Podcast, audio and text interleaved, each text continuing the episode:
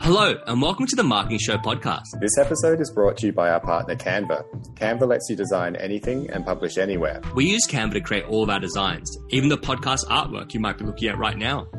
We're back with episode four of Gerardo's startup journey through the Antler Accelerator program. Antler is a global early stage venture capital firm enabling and investing in the world's most exceptional people, building the defining companies of tomorrow.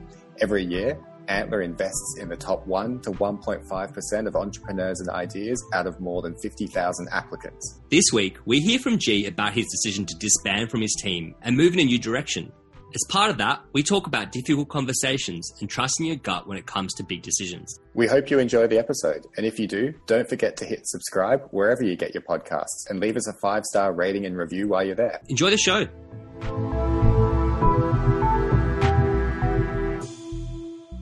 Hey Gerardo, we're so excited to have you back for week four. Tell us, how has the last couple of weeks been for you? It's been a roller coaster, and um, I know last week we had a, a, really long conversation about finding a co-founder, and uh, unfortunately, but again, as part of uh, as part of the journey, um, we've decided to go in different directions. So today we're going to talk a little bit about the whole process of going and making that decision of uh, going in different directions and what that means for for us moving forward. Wow, that's that's big news. It is big news, but it's um it's it's been incredible because I feel that it's it's really what a lot of people are seeing in the in the in the cohort. Um, I don't say that in, in terms of a lot of people uh, kind of breaking up and, and trying to find new teams, but that sense of unpredictability and uh, and we talked about last week about resilience and and grit that's that's becoming more and more clear. So going through that process last week was really interesting. You said that this is something that you see on this type of program. Is it a particular time in the program where this tends to happen a little bit? Uh, I, I cannot talk about previous cohorts but um, this week um, we, as I mentioned last last time we met, uh, we we're doing pre IC, so it's kind of a check in for the Antler team to uh, get an opportunity and, and see what every team is working on. And based on on those presentations, uh, which you pretty much get four minutes to talk about your idea, and then you get questions from from the whole of Antler team. They they they tell you whether or not you're to continue to go through through the program and then eventually pitch at the end of week 12 um, or you can or they they can tell you that that's that's the end of the journey for you um, which is obviously very sad for for many people. So i get guess going into the pressure of of kind of this milestone um, it's it's it just gets people a little bit ner- anxious and maybe thinking twice about where they want to spend their time and who they want to spend their time with and this is obviously a natural part of the process for any business as, as they're starting up, but more so in an accelerated program like Antler, where you are meeting so many people and working on different sprints and ideas. Last week, we uh, we found out that you were starting to go on the journey with Jane. Would you mind giving us an update on how you guys have gone on different paths from this week? Absolutely. So um, last week was awesome, and we we worked together for two weeks. Um, one exploring her idea and or the idea that she brought to the program. And uh, as as I said last week, uh, I spent so much time in learning about virtual reality and the industry, which was incredibly cool for me to learn something new. And then after we tracked out. Um, last week we this we started exploring and based on some feedback that we got from different people in, in the cohort and, and antler uh, we realized that we needed to take a, a, a bigger approach on building something for uh, businesses uh, which is it's an interesting space and it's quite hard to get in there. The conversation with with Jane was um, really interesting. We we we were really good at kind of getting back on on on kind of a brainstorming bo- mode, um, going back and really understanding the whole process of creating content um, for businesses in in virtual reality. We identified this really solid spot in the whole process of creating content um, that is when a business engages an agency, a creative agency, to create bir- virtual realities. Um, and I've actually been part of, of that of this process.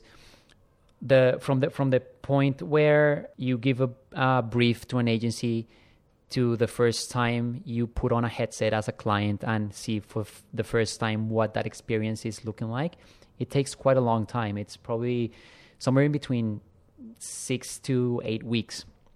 So we saw a really good opportunity in going in and building something to give your normal uh, or your everyday, let's say a marketing person in a in an enterprise, the possibility to start getting more feedback and an early view of what an experience um, could look like. Antler was excited about this idea because it was a B2B play. So uh, we did a, a, couple of days where we explored this idea in, in and understood um, or trying to understand how to work with agencies, what it was the technology that we needed to to put together, um, what was the third co-founder that we needed to bring on board um, as a technical co-founder, like which which set of skills and experience that person could bring.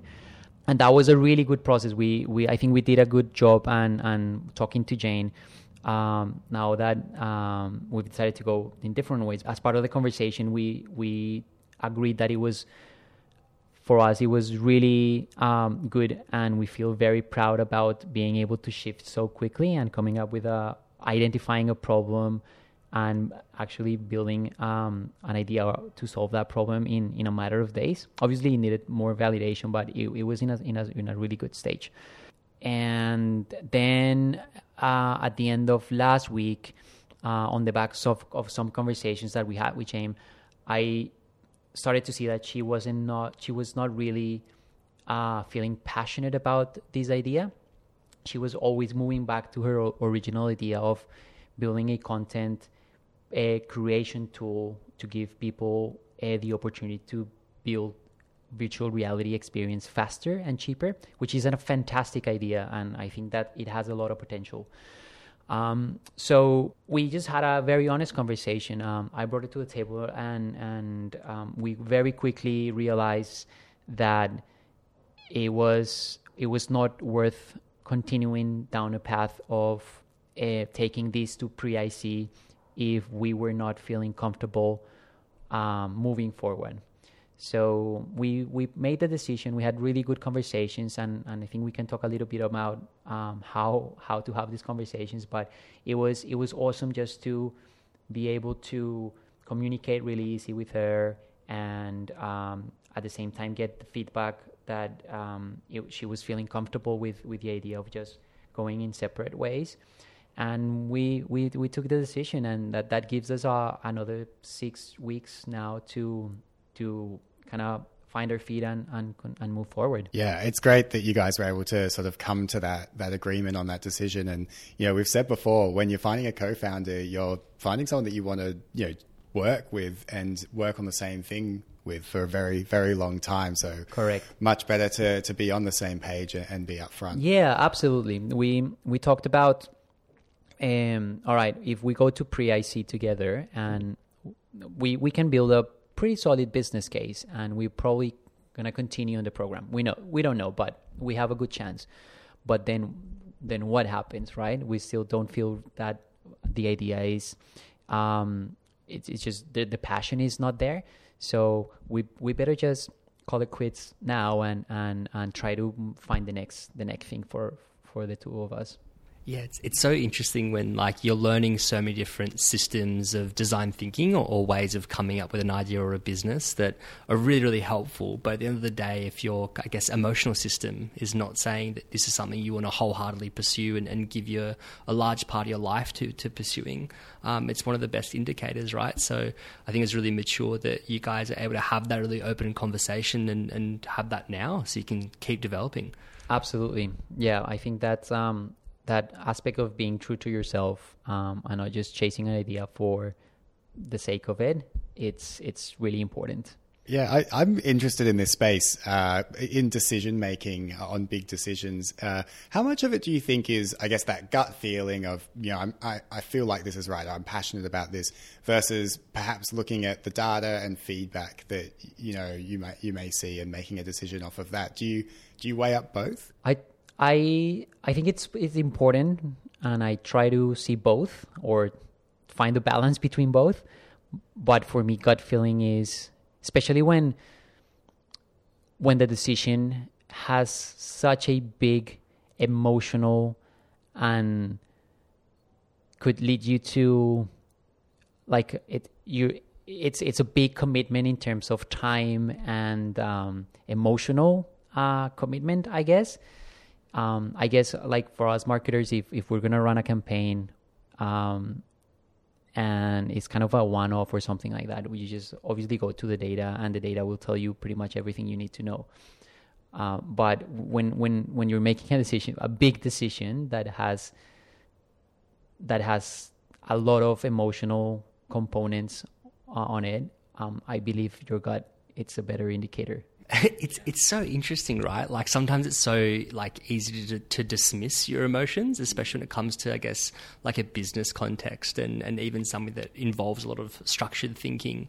Um, but I feel like with our emotions, like you have this really ancient computer that's running a lot of analysis that we probably don't understand yet, which is helping you, right, along the way, and, and they exist for a reason. So, yeah, always really interesting when I guess the more you learn about the systems, the more you realize how important your emotional, personal instincts are as well. Yep.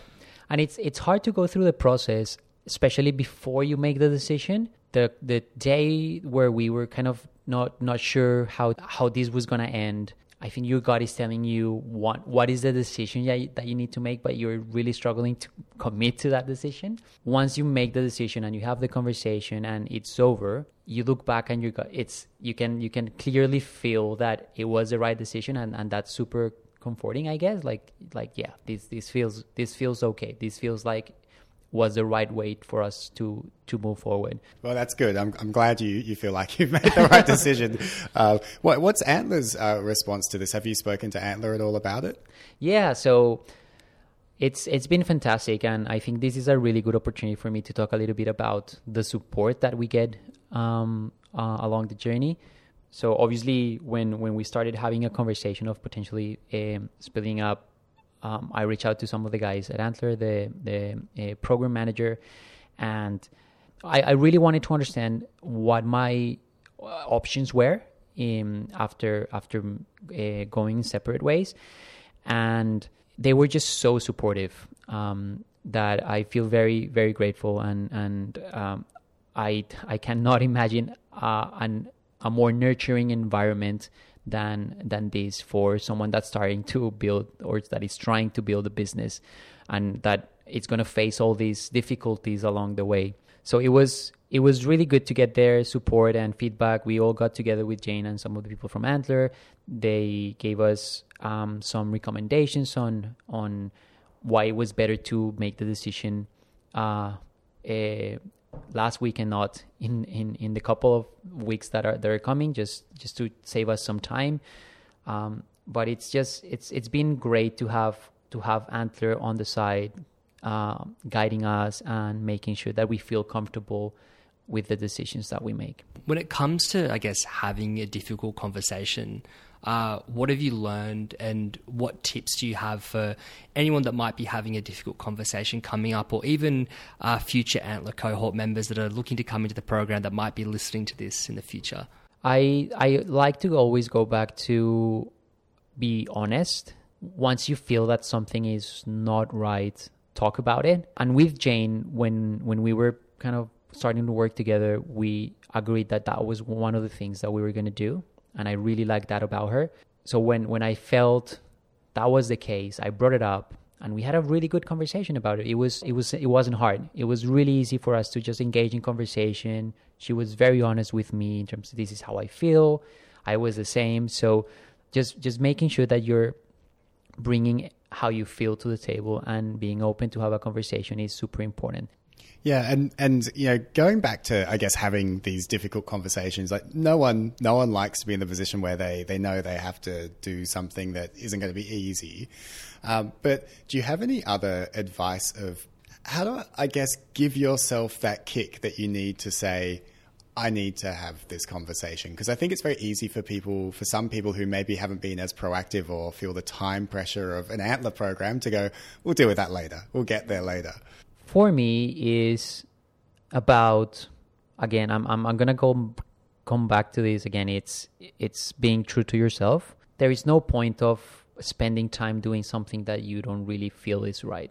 Um, and it's in in my case i'm to use um, the example with jane. It, it's not fair for me and it's not fair for jane right? If i feel like i'm dragging into or taking her in a direction that she's not feeling comfortable with it's just not fair with with to her. So i i, I want to raise that early and and do it not only for me but also for her.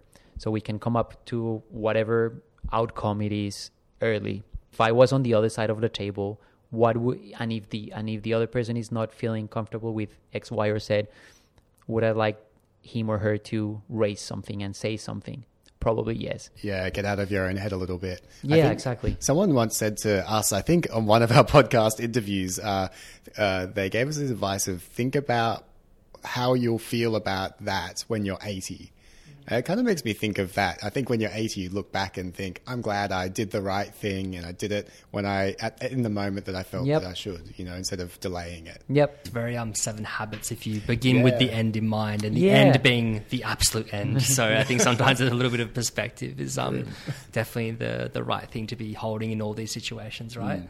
And for us in the program, it's, it's all about time, right? So we are, we come into the program f- trying to find a co-founder to build a business that is going to take anywhere between five to seven eight years to build. Um, so it's a big time commitment. So you need to be very smart in terms of who you want to partner with that everyone is 150% sold on the idea and, and the business and feel passionate about it. Otherwise you're going to struggle. You're not going to make it. Post having that conversation was there anything that you did to help yourself reset, both, I guess, physically, mentally, and emotionally? Did you go for a big walk? Did you have a coffee? I feel like you were looking at me that day or something. I went for a, for a long run on on Thursday, which was awesome.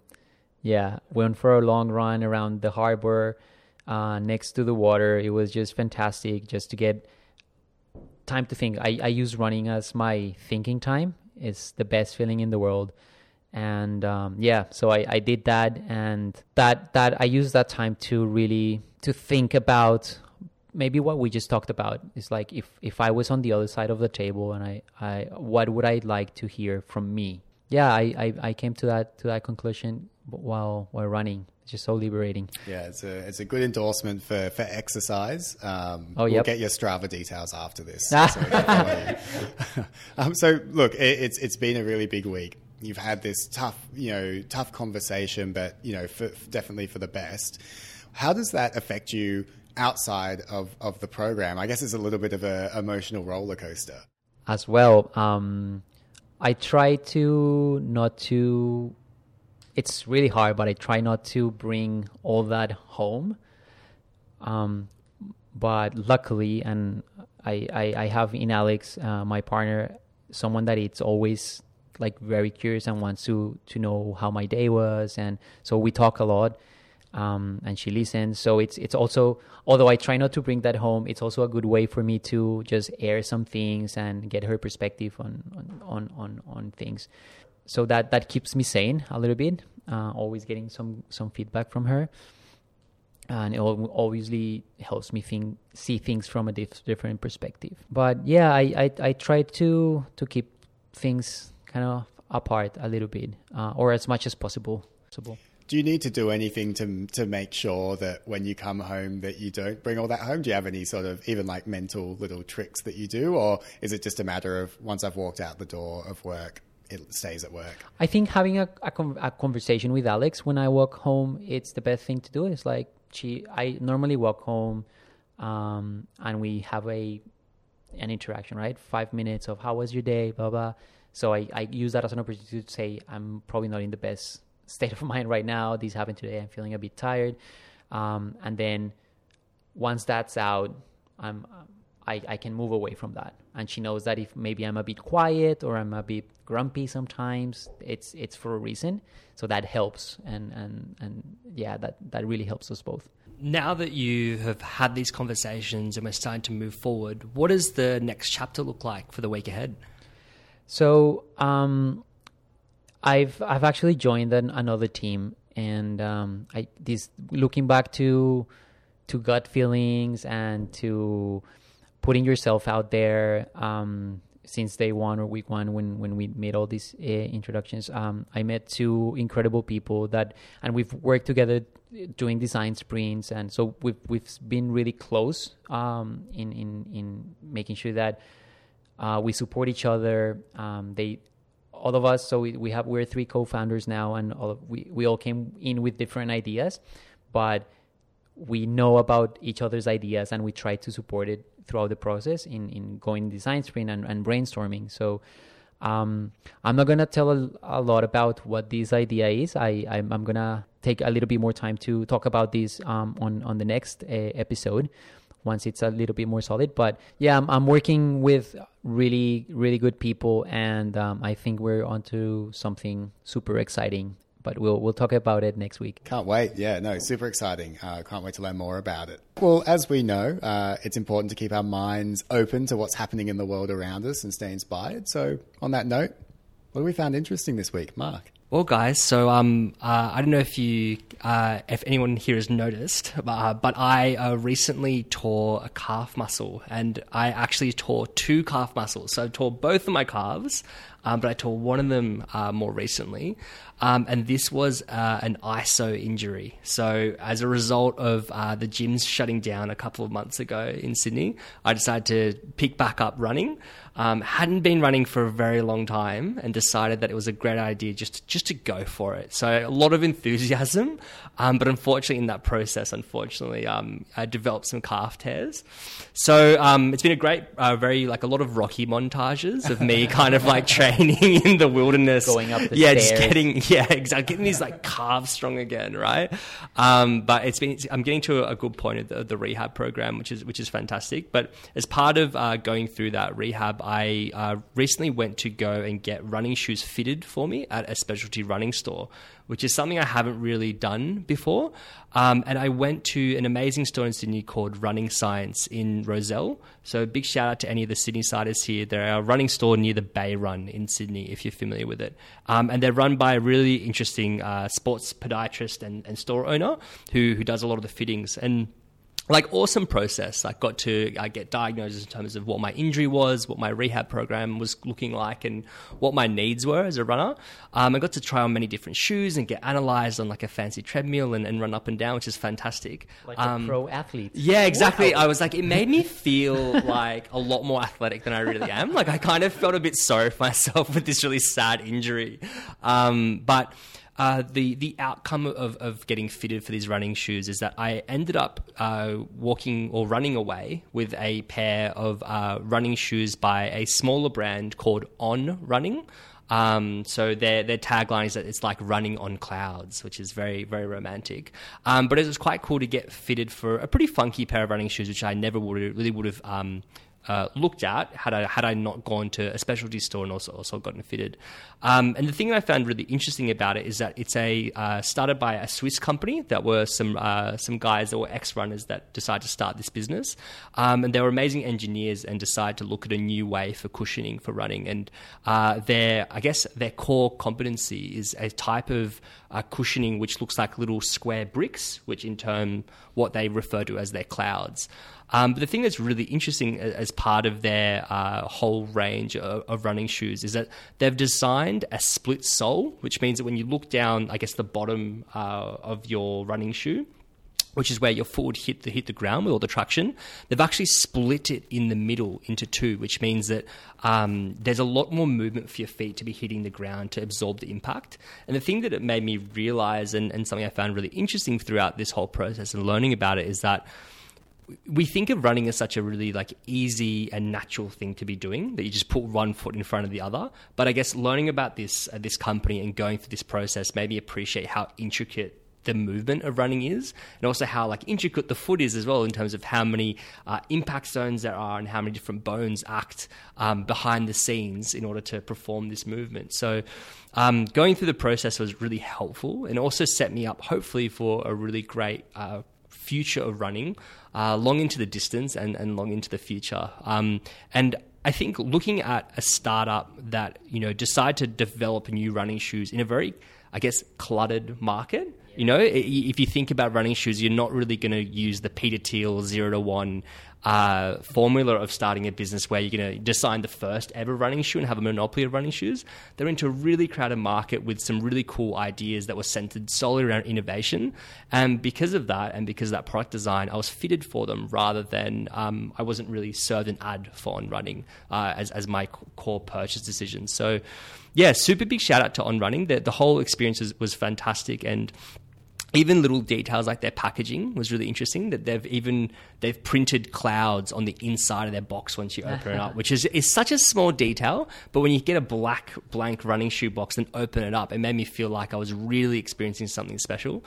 Um, so yeah big shout out to on running. And if you ever do uh, want to get fitted for running shoes definitely go down to your local running store and, and go through that process. It's um it's been really rewarding. And a great comeback. That's good. We'll go for a run soon. yeah totally man i'm hopefully by the water we'll, we'll think it through I just love running around the Opera House and, and the Yeah. Botanical Gardens. It's just like feel so lucky that we get to do that. Totally. Yeah. It, it's also it's made me like appreciate as well like how many people use running for that specific reason as well. Like um I saw on social media recently that the uh, the latest Supreme Court judge for Wisconsin in the U.S. Um, was uh, sworn, I guess, sworn in to become the Supreme Court just, uh, justice while on a hundred mile virtual running race. And I was like, she, apparently it was like mile 30 that she found out that she got the call that she was sworn in to be the Supreme Court Justice and then finished the race. And I was just like, that is awesome. um, so, yeah, really interesting community of people I'm excited to, to learn a little bit more about. Well, G, what about you? What did you find interesting this week? So I, I think I told you guys that I'm a big YouTube fan. Um, I spend a lot of time on YouTube, and I try to use it smartly, uh, try to educate myself. Um, so this week I came across a video uh, by one of my favorite YouTubers or content creators. Um, this guy by the name of John Harris or Johnny Harris. I don't know if you've heard of him. Um, he is a journalist that works for Vox uh, Media in the, in the US. Um, and he has this really cool series called Vox Borders. So it goes to different countries around the world and he talks about he identifies uh, where there's some issues uh, along a border between two countries, and he talks about the history of why that conflict is there or any interesting facts. So he, he kind of became a big journalist and, and got a lot of views and kind of created a community out of the of, of that um, a, specific um, channel, I guess. But now he's he's taking this um, more of an independent view and, and he's running his own video, creating his own content. Um, um, not not with with Vox, but on his own. Um, and he just every every week or maybe even twice a week he he posts really interesting content about anything really. But the one I want to talk about today is is super curious and he wanted to figure out or he wanted to explore if it was possible to photograph a galaxy from your backyard. So the way he approaches the video and the way the, the reason I love so much this story is because he uses the whole process of photographing a, a galaxy from your back, backyard to tell really how important it is to fall in love with the process. Uh, and he uses this analogy of you starting in point A and you want to go to point B. So point A is you know nothing about photographing galaxies, and point B is having that photograph taken for the first time. And a lot of people see that as as a linear process, but in reality, when you're trying to learn someone new, especially something that is so complex and has so many technicalities, you go through this massive valley like you're going down down down. There's haze everywhere. You don't know when you're gonna reach the bottom. But at some point in that journey when you're frustrated and probably about to quit you're slowly gonna come back up the curve. And uh, so he goes through the whole process of all the equipment that he has to get and this telescope and he gets a new pca and with this amazing like graphics card and all these things. Um, and at the end he he gets his photograph for the first time he reaches out to massive community of galaxy photograph enthusiasts on youtube and there's a lot of content on how to do it um, which is amazing. The, the journey is, is great, but again, the the the cool, really cool thing is is learning to love the process and coming up with frustration. Uh, you're about to quit, but then there's something that keeps you going and going and going. And once you un- once you learn to fall in love with that process, you can pretty much learn to do anything because you know at some point you're gonna reach, you're gonna start going up that valley again and reach to point B. So totally recommend. He's a super nerdy guy. Pretty much loves or like learning anything. Um, super curious, and you you will see in, in his in his YouTube channel and everything from geography to things like how to photograph a, a galaxy, all the way to like politics, and it's it's just really interesting to see his his learning approach to things. Yeah, I feel like you're leaving us hanging though. How do you photograph the galaxy from your backyard? you I asked. need to know now. I'm glad to that. So you you obviously need a really technical camera, like a telescope, uh, that you use to track. Once you identify where the galaxy is in the sky, and, and for that you you can like search on the internet. Um, you need to find that spot in the sky and photograph it several times throughout the night. Um, so in this in his case, this galaxy was, I think if I remember correctly, next to the to Orion, the um, uh, constellation. So you need to set up the telescope to kind of track because the Earth is moving, track and take photograph of that specific patch in the sky multiple times a night. Uh, so at the end of the night, you have hundreds and hundreds of photographs that then you have to bring into a laptop or a computer, and then it's called stacking. So it's pretty much merging all those photographs together. And after many times of doing that, sometimes it works, sometimes it doesn't. I think it takes him uh, more than two or three months to finally see the galaxy for the first time, and the photo photograph it's beautiful. I was secretly hoping it was like a certain setting on the iPhone, and we could all like go outside of the building later and just kind of point point out cameras. to the Unfortunately, sky. no. It is it is a little bit technical, but he did it from the back from his backyard. In I think he lives in in Washington, uh, D.C. and he's like, I guess it's everyone can do it if if you invest obviously in the equipment, which I I imagine is a couple of thousand dollars, but it's doable. And the uh, the photograph of the galaxy at the end, it's amazing. Like you you think that it was taken by I don't know a massive like university or something. That's fun. what a cool project! Like that's a fantastic. We'll have to check that out. Yeah. Yeah, Johnny Harris was it? Johnny Harris, yeah. check that out. Awesome. Well, my, mine was a quick one, but I've just got a self experiment to share with you guys, which is uh, the impact of time of day on your, I guess, like exercise performance. I hadn't really, it's come out of necessity because I used to exercise more in the mornings, I guess, during the week.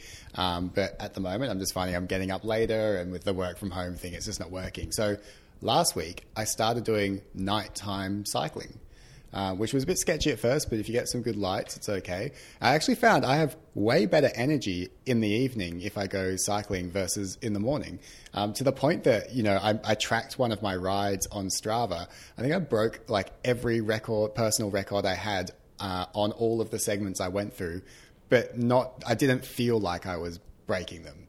And even like it going both ways, so it wasn't just a tailwind or something. It was like just both ways. So yeah, so it's just a, a little one which I'd never thought about much before. Is trying different times to exercise because it can really impact you. You guys probably know this well already, but for me, it was a revelation. Do you know? Do you do you have an idea or maybe a guess of why that's the case for you? Like, why did you? Uh, for me, uh, no. I mean, I've never been a super early, early morning person, so perhaps something to do with that. Uh, but I, I suspected it was something to do with like circadian rhythm or something. and like for some reason, at that point in time, I'm just feeling a little bit more energized, or maybe after work or something, you've got I don't know, a bit of pent up energy.